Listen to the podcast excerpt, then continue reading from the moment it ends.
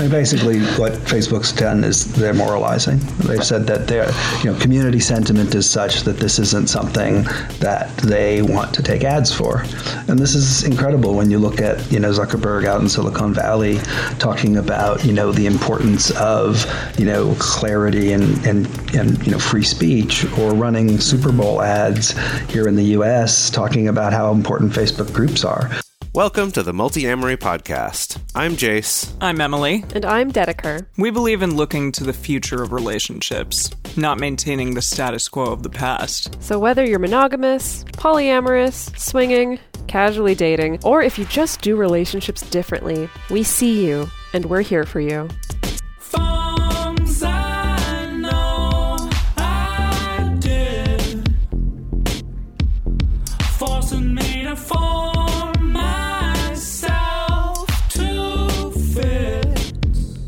On this episode of the Multiamory Podcast, we're speaking with Amanda Wilson and David Epstein, the co-founders of the sex-positive and non-monogamy friendly dating app, Hashtag Open. So, as our listeners know, online dating is hard. It's a hard world. It's something that we talk about occasionally on this show. And creating an app for online dating, I would say, is even harder. And so today we're excited to talk to both Amanda and David about some of the challenges in creating an app like this, what they're doing to try to make online dating better, as well as some of the challenges that have come up with that, and also some kind of real world talk about the world of online dating and what's going on there. So Amanda and David, thank you so much for joining us. Thank you for having us. We're really excited to be here as well.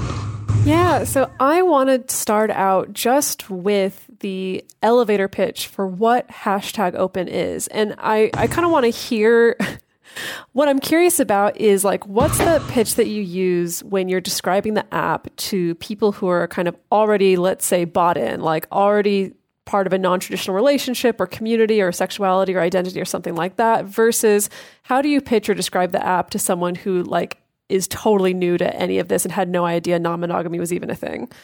That's a great question. For the people that are already bought in, I think the elevator pitch is really letting them know that the tools have been built for them. Setting your boundaries and talking about your interests and your preferences, that's so important. And those people that have bought in, they've also bought into the communication aspect side of relationships, right? And that can be hard. I know words are not always my best friend. We built in tools inside of the app to make having those communications as easy as possible. We have a section right there to where you can state what your hard limits are. And again, words aren't your friend. Being able to state that right there and, not ever have to really have, a conversation further is useful for a lot of people. So I think that is the pitch for those that are bought in.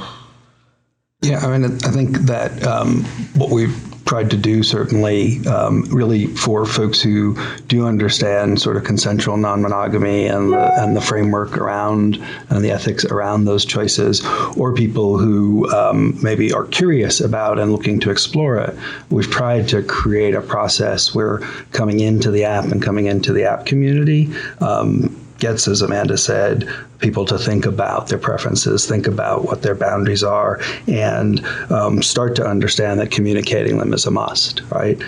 So everybody who comes through the app process agrees to really a code of conduct within the community. And that's really all based around, negotiation, inclusion, consent, and making sure that your experiences are something that, that you're doing with really an open eye and open to communicating.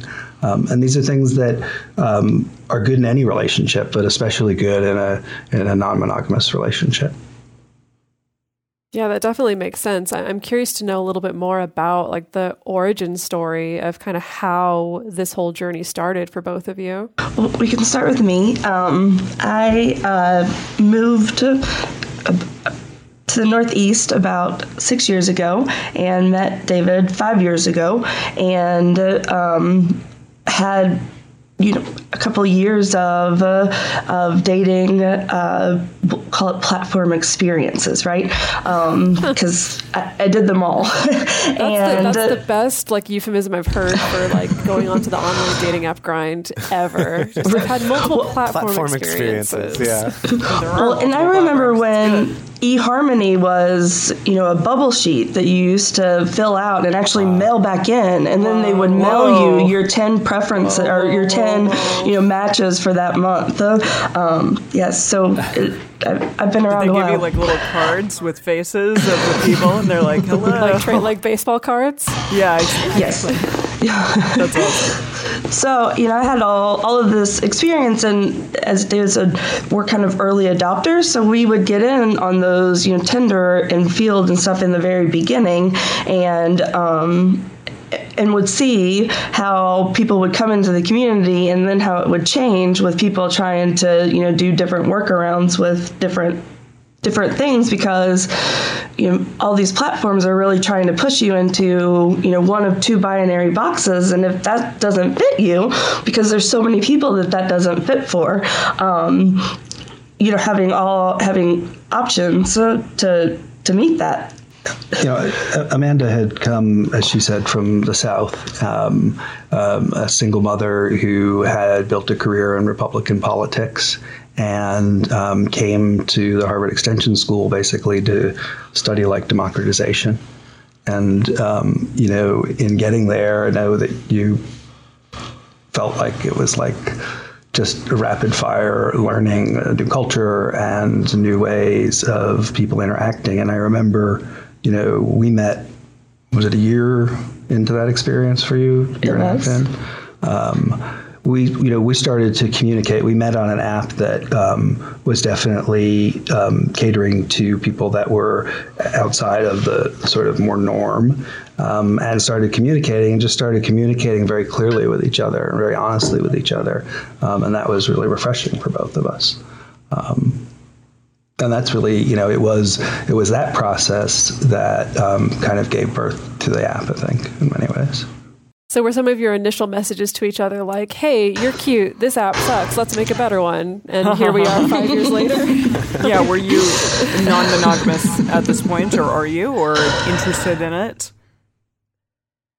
I would say that I came from a very traditional background, and monogamy was always just kind of the style that I was in, because I didn't know anything else, and it's like the default option. Yes, it's the default option. But then, as I started, really meeting people outside of where I came from, and just talking to them, just realizing that there are other ways to do this, and better ways. Monogamy, I think, is great for anybody that consciously chooses it, but. That's the difference. Really what had happened, you had created a profile in this app with another person that you hadn't met, but you had done that kind of to create some. Well, the difference is for females inside of these apps, and those are quite different, right? And so for me, saying no is it's not something that I like to do, and so constantly having to say no to so many people was just becoming challenging, and so I did create a fictitious partner in order to. It was a virtual partnership. They weren't fictitious, but it created a virtual partnership and was looking to meet other individuals to explore, but. You're really a sole agent, as everybody is. Yes, we're all individuals coming into these partnerships.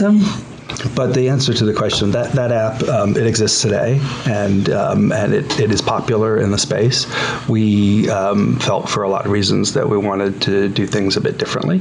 It's definitely a tremendous amount of work, and we've had a lot of fun and have built something really incredible, but it's hard. And just because I'm curious, this app you're talking about, is this like, are you talking about FetLife or Tinder, or what is this app? Well, so we met on what is now known as Field. It was known as Thrinder back then, but has been renamed. Right. And so Amanda, you were like a single female profile on Thrinder. And yeah, okay, I see. So just getting like a lot of messages and things like that. Mm-hmm. Having to say that. Okay, that makes sense. Now I have more context. I'm like, okay, yeah. Yes. Hence the need for a virtual partnership. Right. Mm-hmm. Yeah. Yes. That makes sense. So you alluded to this a little bit, but I'm interested in what your research process was behind building the app, because there have been, like, I guess between 2009 and 2014, OkCupid published a big study kind of done on their demographic preferences of some of their the people who are using their app, and it talked about race and attraction and also demographics and attraction and various things. And they did say after their initial findings that they made major changes to improve their product for everyone who is using it. So I'm just curious, did that influence the way in which you made your app? What other things potentially influenced the findings that you had and your app in general? I mean, hugely, right? I mean, you talk about Dataclysms all the time. Yes. Are you referring to the Dataclysms work and study? Hold on 1 second. Dataclysms is probably the best word. Probably that's like the second best word that I've heard in this interview. Second to what? Multiple platform experience. Now it's Dataclysms. You got to explain that. Yeah, so Dataclysms, OkCupid was started by 4 mathematicians, and one of them wrote a book just on all of the data that they have collected and trends that they have seen throughout OkCupid over the years. So, and it's absolutely fascinating. I recommend it for anybody. And was that scary. The name of the book? Yeah. Dataclysms. Okay, there it is. Yeah. That makes sense. And I think that is the initial research that OkCupid published that you're referring to. Right. So, based on their observations of human behavior through their dating platform, and really through the first year of our relationship, you're reading that material and sort of looking at.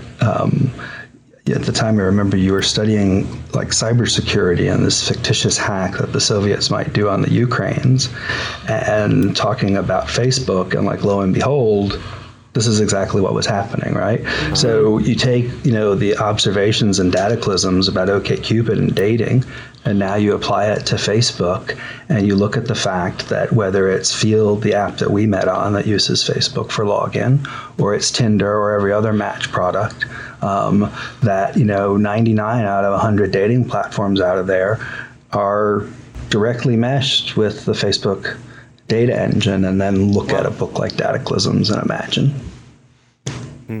Right. And that's really a big part of why we did this. So what were some of those then design choices that you made based on that for your app to try to make it different from those? Well, based on Amanda's concerns around the data privacy issues, and in particular concerns around the potential for people to weaponize that data, we knew that we had to write a privacy policy that kept our database sacrosanct. So we don't share with any third parties. We don't use any third-party login or authentication. We don't have any data exchange that we get inbound or outbound, other than checking the telephone number database to assure that we're using a cellular phone number, and that's really for fraud purposes. But we don't, unlike any of our sizable competitors, we don't share anything with Facebook. We don't share anything with Match. We don't share anything with Procter and Gamble. Wow. Oh, good. That's very unique and lovely. Yeah, so very refreshing. Yeah, that kind of leads into my next question, you really intentionally wanted to kind of avoid that crossover and that sharing of data and things like that. So, I do feel that like when we're talking about the non-monogamy dating scene specifically, this arguably niche, maybe arguably not niche dating scene. And I think that over the years, we've seen a very noticeable shift in how non-monogamy has entered mainstream conversations about dating. There's definitely been a few other attempts at making dating apps or sites or meetups or things like that aimed at non-traditional relationships. We've seen, at least I've personally seen, an explosion of people online identifying as polyamorous or non-monogamous on more mainstream dating apps like Tinder. There's an op-ed in the New York Times about the explosion of couple profiles on Tinder specifically.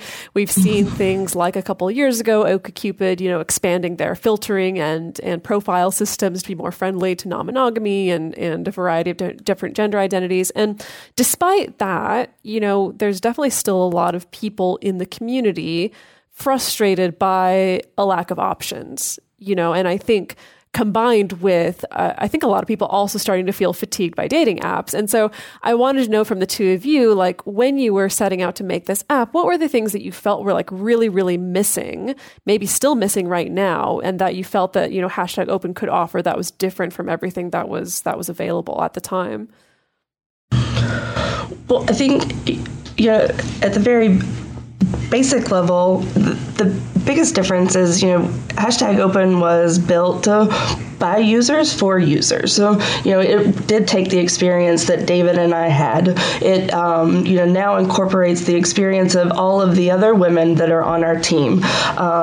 So when you're building it with those things in mind, rather than trying to build it to collect data or to, for some other kind of reason, then you're not really truly allowing people to be as authentic as they really want to be. I mean, people want to be themselves. They want to show themselves. That is a process, for them. But we just really wanted to build a platform that again was for the users and always had their privacy and their security in mind from the very beginning. Rather than it being an afterthought, we put those resources that we could into making sure that we were as secure as we could be from the beginning. Amanda put forward some challenges as we were trying to design the initial offering, and like the first one was, I don't want people to have to choose labels. Well, okay, we get that, but people also, they like labels, and so how do we mesh this? And so we just made a decision across the boards that in every area where the app might ask a user a question, they had the option not to answer that question. They also had the option to customize that answer. And just, using that as a design approach across the boards has enabled us to realize, close to 10% of our users identifying outside the gender binary. We've got about, I think it's about 54% of our users are currently identifying as male or cis male. About 35% woman or cis female, and the balance is outside that spectrum. And that, I don't know if that would have happened if we didn't give people the flexibility of labels, and we're seeing that in a bunch of places. Yeah. Do you also apply the same approach to how people define their relationship status? Because I know that was also a big thing.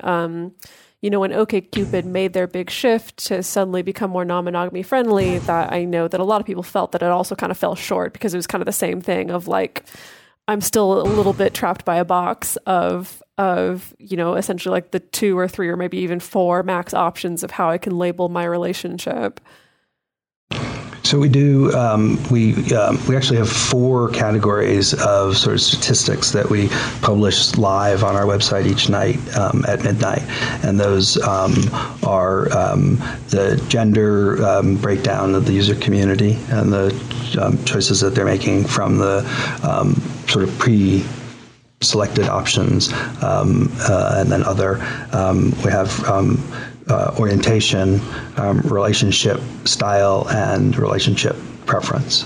And again, all of those have the ability to take custom labels. And with time, we'll update those lists. Absolutely. Yeah, I'm curious about how were those lists generated in the first place, and is there a process in place? Because I know that, like you said, with everything, there's some set options, but you can also choose your own. I'm curious, is there any kind of a process in place for a choice kind of entering the main list or perhaps being removed from the main list based on choices or ethical concerns or anything? Choices? Yeah. Yeah, I think that, so the short answer is yes, in that we're continually developing, and we always have the ability to update things. The longer answer is everything is more challenging than we ever would have imagined. Yeah. And so, depending on the sort of... we can get, almost anything done, but it's a matter of time and money. And, one of the reasons that we don't see a lot of options in this space is it's a challenging space to attract investment, and it's a challenging space to promote that which you have, right? So what we have today has, oodles of room for improvement. But we have to also get what we have today out there into the marketplace, and we agree and believe that there's tremendous demand, but you've got to be able to reach those folks. So there's some chicken and egg, I guess. Since you brought it up, I am curious about that, and we don't necessarily have to go here, so stop me. But I am curious, is this something where have you been seeking investment? Because I imagine that must be just such. That was kind of why I was curious about the elevator pitch, is because I imagine that on the one hand, when I think about Silicon Valley venture capitalists, I'm like, they're all non-monogamous, which is kind of making maybe an assumption. But then on the other hand, also when you're trying to get investment for a product like this from mainstream, quote unquote, mainstream sources, there's an inherent challenge in that. What's been your experience with that? It's been exceptionally difficult to, we're being also sex positive and relationship positive, means that, for Facebook, that is just too outside of the box for them. And Facebook really seems to be the leader for, all the other companies. So, because we have been denied by Facebook, which is also Instagram, and Reddit, Snapchat. Twitter. Wow, on the investment. Reddit? Really? Yeah. Well, Reddit. What Reddit did initially is we submitted an application, and they said that they wouldn't take it on the basis of they tend to put us in the mail order bride category, or the Ashley Madison paid cheating sites, that they wouldn't take our promotion, and so we went back and said, well, this is really quite odd. Why are you taking promotions from Field? It's really the same thing. And sadly, because this was not our intent, but literally 15 minutes later, Field was no longer there. It's all related to FOSTA and SESTA, really, is a big part of it. And we've heard of an ongoing petition happening surrounding this. Can you talk a little bit more about that? Yes, I filed a petition, and it has been signed by over 2,000 people currently, but basically calling Facebook out on their censorship and also their hypocrisy. I mean, basically, what Facebook's done is they're moralizing. They've said that their community sentiment is such that this isn't something that they want to take ads for. And this is incredible when you look at, Zuckerberg out in Silicon Valley talking about, the importance of, clarity and free speech, or running Super Bowl ads here in the U.S. talking about how important Facebook groups are. One of the things that Amanda points out, in her petition, is that there are hundreds of thousands of people on Facebook who explore various forms of consensual non-monogamy. So it's just crap. Yeah, I wonder where he gets that from, or where whomever gets that idea that, the user doesn't want this. or that that's the consensus from the user. Like, where I have no idea where they're getting that from. Neither do we. Yeah, and I mean, just to rope our listeners in, you know, recently you have been getting some news coverage about this, like Business Insider. I know a couple other outlets did a write-up about this. That it really has been this kind of mind-boggling thing that, you know, the response that you've gotten from Facebook being something along the lines of like, well, this is not what the community wants, and also that the community's not ready for any kind of casual dating, which is like a statement that I can't even wrap my brain around. Like, I just really can't wrap my brain around this idea that the community's not ready for casual dating, first of all. But Facebook dating's not casual. Right. Yeah, exactly. Combined with the fact that, you know, as you also have pointed out kind of in your campaign around this, that like, you know, more mainstream apps like OkCupid have posted ads that are, you know, sexually suggestive in nature, you know, obviously nothing explicit, but that they have suggested, hey, you might use this app to have sex with somebody, you know, and that's a good thing. And so why not try it out? Combined with, you know, Facebook, of course, also, you know, authenticating like logins for Tinder and stuff like that, which is, you know, last time I checked, Tinder did not have the reputation of being only for like long-term soulmate relationships. Right. So it really is this really, really interesting, really, really fascinating thing that I think, especially for what the two of you are trying to do, which is like a sex positive app that's not just about hookups, that's also open to non-monogamy, polyamory, stuff like that, that the knee-jerk reaction would be so strong in that direction. Well, and it is interesting, you know, you posed the question earlier about investment, and we have self-funded this. So we've put everything that we have into it and been fortunate that we've been able to borrow, but we don't have traditional corporate backing. And, you know, frankly, would like to avoid that, right? We have a privacy policy that's not attractive to venture capital, right? Venture capital wants to invest in selling, in building a database and selling it. Well, if you read our privacy policy, you'll see that we could never really sell Hashtag Open in that way. Our interest is in building a set of tools, and we'd like to see others do the same. And we think some are doing this, but building a set of tools that'll serve a community that's underserved and then being rewarded for doing that. I mean, that's a really good long-term business model, right? You know, 10, 15, 20, 25% of our users might be happy to contribute, you know, a latte a month or a chai a month or whatever their thing is, for a set of tools that are, you know, built with efficacy and transparency.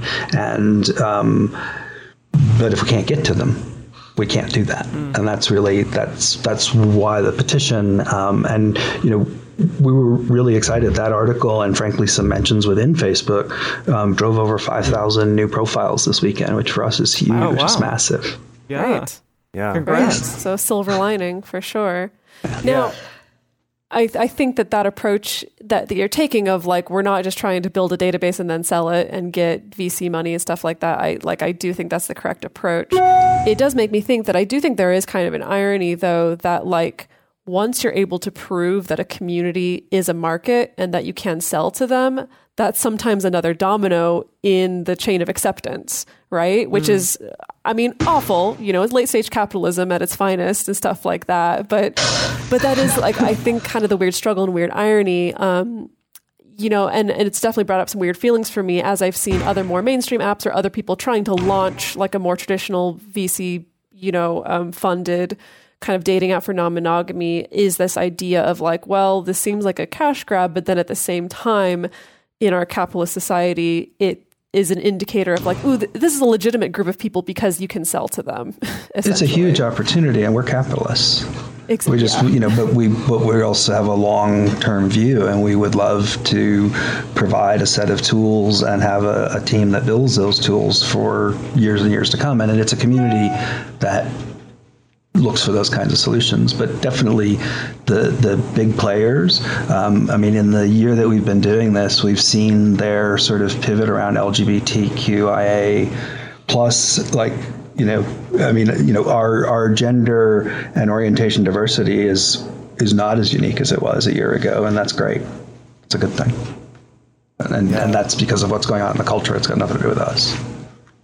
Right. Totally. Yeah. I want to talk a little bit more about kind of the monetization stuff, as well as more about the security stuff that I think is really interesting. And then we want to get into kind of talking about some of the like ethics and politics of online dating and some of the choices and things like that. But before we get to all of that, we want to take a quick moment to talk to our listeners about ways you can support this show to help it keep going if we're providing something that gives you value. And if not, then feel free to skip ahead and listen to the rest of it. With everything you have on your plate, earning your degree online seems impossible. But at Grand Canyon University, we specialize in helping you fit a master's degree in education into your busy day. Your graduation team, led by your own GCU counselor, provides you with the personal support you need to succeed. Achieve your goals with a plan and team behind you. Find your purpose at Grand Canyon University. Visit gcu.edu. For a long time now, we've been fans of adamandeve.com for getting sex toys or lingerie or accessories, things like that. It's just a fantastic resource with a huge selection. And now, not only do we have a fantastic offer, but we also have a promo code that will work on AdamMail.com and EvesToys.com, which are their sites specifically for LGBTQ audiences. And our code is fantastic. It's 50% off of almost any item in the store and free discreet shipping when you use our code MULTI. Yes, we love adamandeve.com and have for years. They are our oldest and longest sponsor, and they just keep on giving great gifts to us and to our listeners. You can bring more pleasure and satisfaction into your bedroom by going to adamandeve.com, adammail.com, or evestoys.com and select any one item. It can be, you know, an adventurous new toy or anything you desire, something fun, something sexy, whatever sounds good. So just enter offer code MULTI at checkout and you'll get 50% off almost any item plus free shipping. That's MULTI, M-U-L-T-I, at adamandeve.com, adammail.com, or evestoys.com. This is an exclusive offer that is specific to this podcast, and it's better than any offer that is currently available on their site. So again, use code MULTI to get you not just the 50% discount, but also the 100% free shipping. Code MULTI. So to go back to this question of money, right? I know that hosting a database and hosting like the infrastructure for an app, as well as the marketing it, and all of those things cost money, and they can cost quite a bit of money. And they cost money every month. It's not just like you spend once to make it and then it's done, right? It's something that is an ongoing expense. And so I'm curious about, you kind of alluded to it a little bit, that your eventual kind of monetization model for this would be what? Like a premium features kind of thing, like OkCupid, or that the whole thing would become paid? Because I do think that like the thing that made OkCupid unique in the beginning was the fact that it was free, you know, and that you could use almost all of it for free.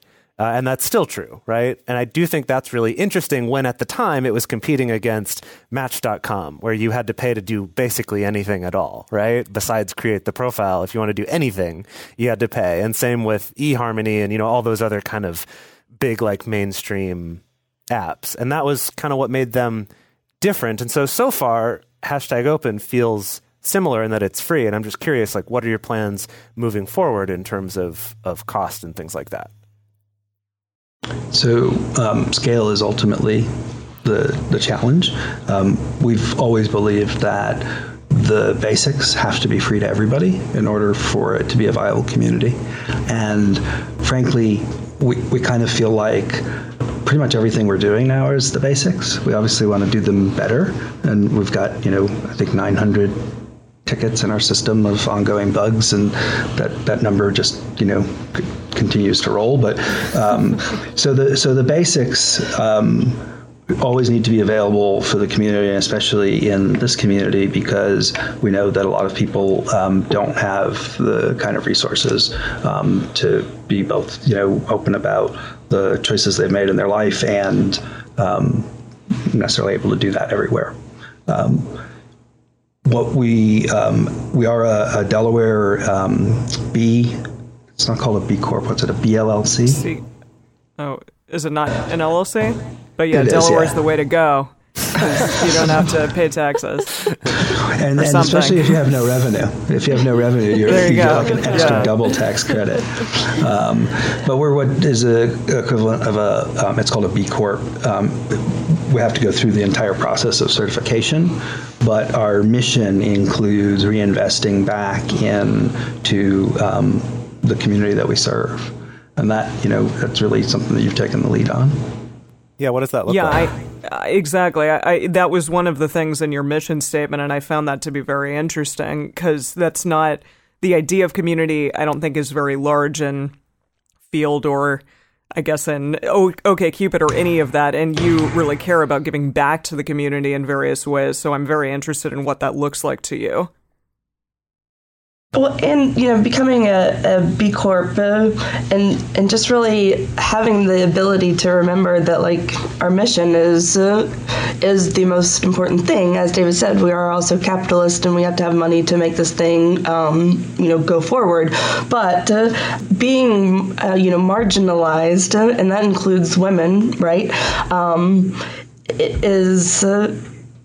already a hurdle, right? Just in your life. And so, anything that we can do to potentially put money back into, research, right? And as David was saying earlier, as far as money and big money, people aren't putting money into kink research or, maybe BDSM can cure the common cold. We don't know because, nobody's really out there putting the money in there and researching that specifically, right? And basically what the B Corp structure does for us is enables us to create, to your question about revenue models, incentives for more and more people to participate in supporting the project. So let's say we approach the community at a point later this year and say, listen, it takes following to support this effort. We're going to keep investing, but we would like those that can to support and give back. If you can participate at this level per month, you will receive this following digital badging. You could receive these additional enhanced features, some right now that are under consideration, would be potentially things like last active or potentially knowing who's already liked your profile.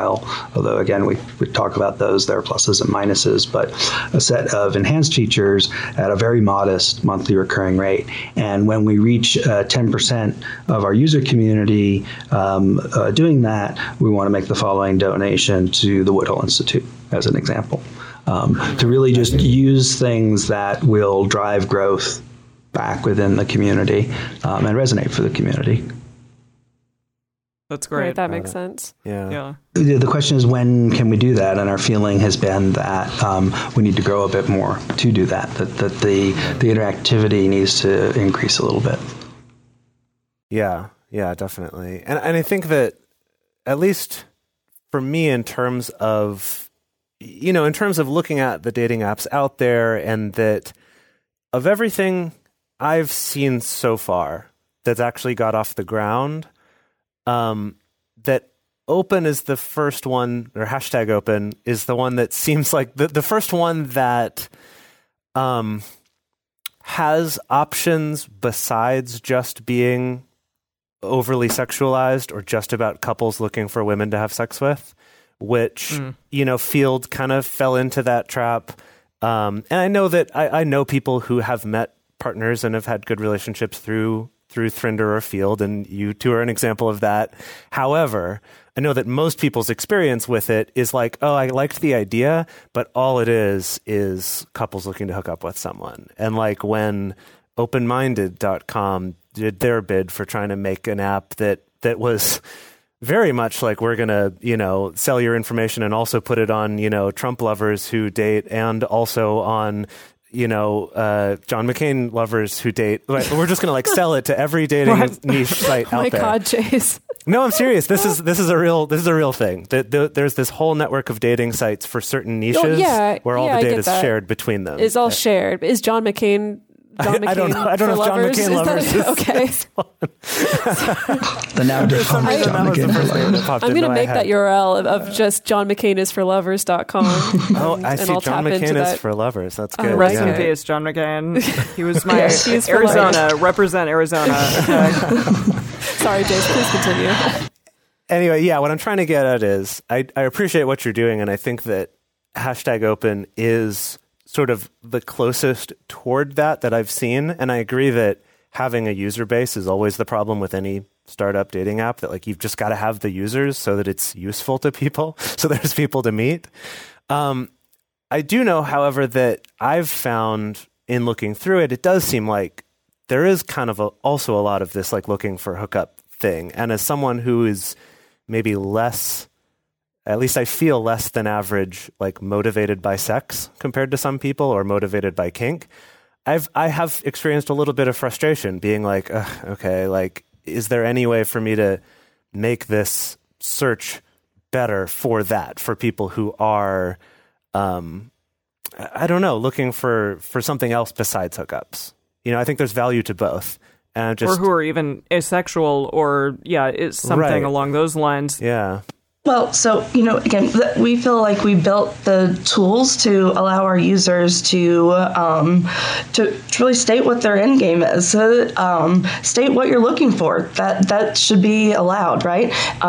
If you are just looking for somebody to hook up with this weekend and that's the only reason when you're on a dating app, you should be able to say that, because there's probably somebody else who just wants to hook up for this weekend and never talk to you again too, right?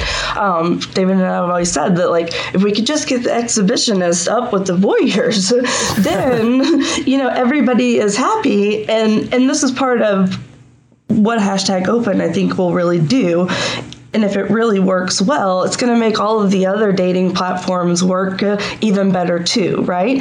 Because by allowing our users to state what it is that they're looking for, other people are going to find them, and they're going to do that based upon what their interests are or what kind of experience it is that they want to have. So, if they are swingers and they just want to have, one night, they should be able to say that. And there will be somebody else that will meet that. So, taking some of the importance off of the labels. And again, I know people, if you like them, you like them. If you don't, you don't.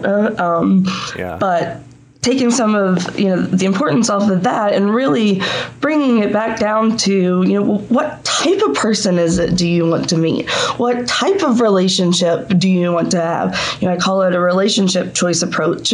But if you know going into this that you want to have a XYZ relationship and you put that out there, well then you're only looking for other people that want to have an XYZ relationship too, right? So it allows you to find each other, hopefully, in a more authentic way, because dating is also changing, right?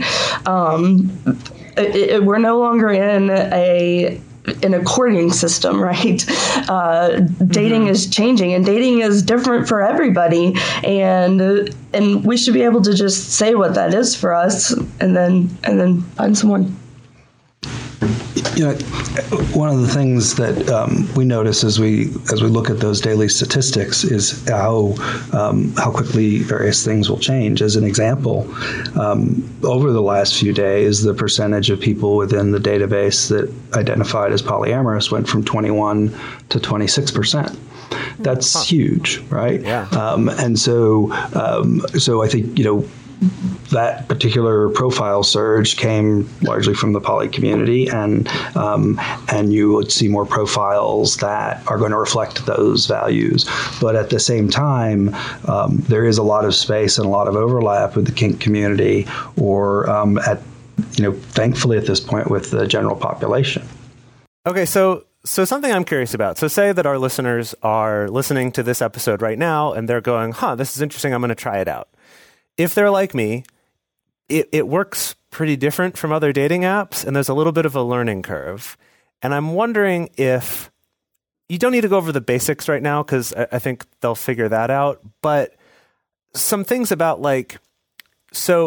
you put down different like hashtags of either things you're looking for or that you're open to, or what are your hard limits, things like that. How does that affect the results you see, or do you have to search intentionally for those? Just kind of like, can you give me kind of the tips of like, how do you actually use the platform the best?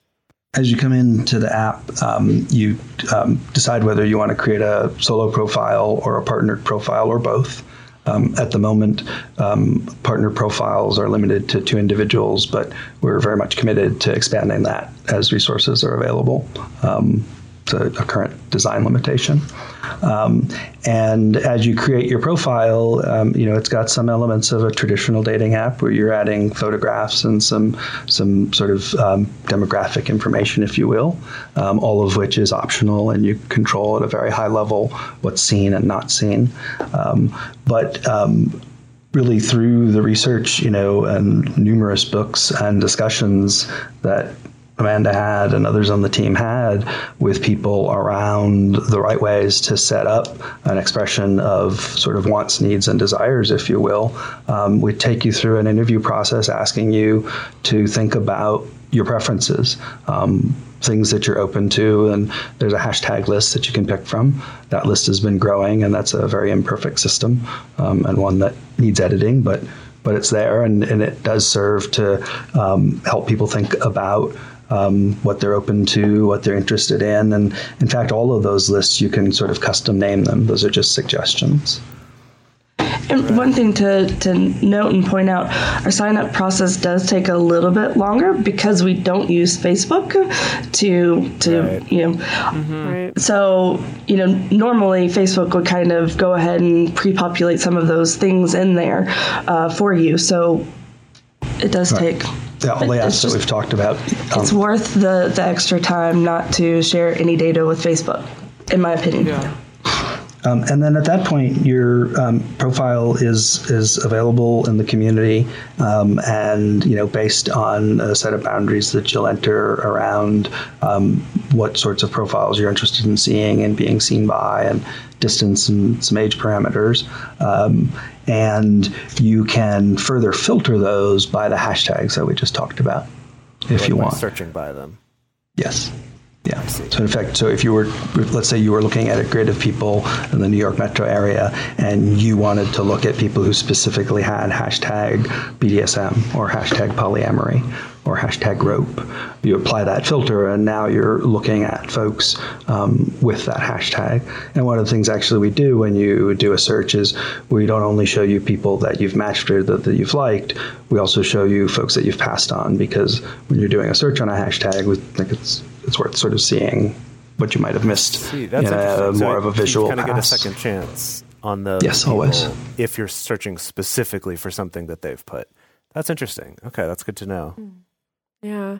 So, we're about coming up on time here. And what I want to ask is, you're making a product for a community that is extremely diverse in variety, as in, everyone from people who are asexual and polyamorous versus maybe I'm just monogamous and kinky, or I'm only BDSM and aromantic, and as well as like the whole palette of like gender identities and sexualities and things like that. So you're making a product for a community that's both really diverse and I think also extremely picky at the same time. Are you pulling your hair out all the time? Because I feel like I would be, I feel like even for us with our show or with the things that we write or produce, that it is just this inherent challenge of like a community that spans a lot of different identities, and also they have, I think, very high standards for mm-hmm. what it is that they want and expect.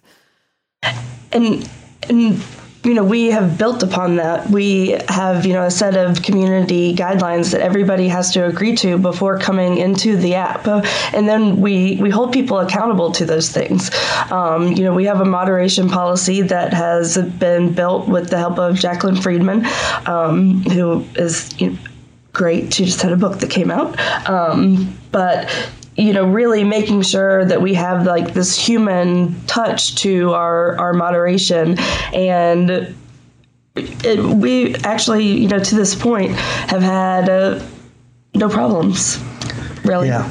I mean, it's a really great question. What I've seen at Pride Parade after Pride Parade, or various expos and events that we've gone to, is people come up to Amanda and hug her and thank her for the ability to express themselves. And earlier we were talking about why we did this and why we've been doing this, and actually, meeting on that app for both of us was a process of sort of self-exploration and discovery that changed our lives. I mean, it dramatically changed our lives, and we felt like and feel like that's what this technology can do for people and bringing them together. And so, we used to talk about kind of jokingly, like, if you grew up and you were always kind of interested in clown tipping, this fictional thing where sleeping clowns get tipped over in the night. Right. We call it cow tipping, but for clowns. Okay, got it. And you had all the shame of growing up being into clown tipping, and one day you go out there and you meet another person and you really don't care how they identify. They're into clown tipping. You all of a sudden just have this magical moment. And that's one of the great things that the internet has been able to do for us, and that these apps, we think, if done, and we're not suggesting we're doing it right. We have one take on it, and we're all over the place clearly, and we're trying to get too much done with too little time and resource. But if they would go a little deeper, they could be so much more powerful than this crud that's out there, and connecting clown tippers, and that's cool. I like that. I think that's a really wonderful note to end on for now. So if people want to know more about your app, and also if they want to sign this petition, where should our listeners go? Well, they could come to our website, which is #open.com. And we have links on there to the petition. As well as the app in the Apple App Store and on Google Play. There are about 45,000 users right now worldwide, mostly here in the U.S., and on our site, there's a whole lot of sort of statistical breakdown information about those users, which we're really proud of the diversity, which has come from our team, from wonderful community ambassadors that we've worked with, and from great feedback that we got from our initial 5,000 beta users as well. Excellent. So thank you so much, David and Amanda, for joining us today. We are actually going to stay on with David and Amanda to talk a little bit more deeply in our bonus episode for our Patreon subscribers. We're going to be talking a little bit more about some of the technical stuff, some security stuff, some of the inner tinkerings of the app itself, as well as maybe talking about online dating ethics in general. So we would love to hear from all of you listening. Have you used #Open before as an app? What was your experience? How have your experiences been on other dating apps? We'd love to hear from you. The best place to share your thoughts with other listeners is on this episode's discussion thread in our private Facebook group or Discord chat. You can get access to these groups and you can join our exclusive community by going to patreon.com/multiamory. In addition, you can share with us publicly on Twitter, Facebook, or Instagram. You can email us at info@multiamory.com. You can leave us a voicemail at 678-MULTI05, or you can leave us a voice message on Facebook. Multiamory is created and produced by Jace Lindgren, Emily Matlack, and me, Dedeker Winston. Our episodes are edited by Mauricio Balvanera. Our social media wizard is Will McMillan. Our production assistants are Rachel Shennewerk and Carson Collins. Our theme song is Forms I Know I Did by Josh and Anand from the Fractal Cave EP. The full transcript is available on this episode's page on multiamory.com.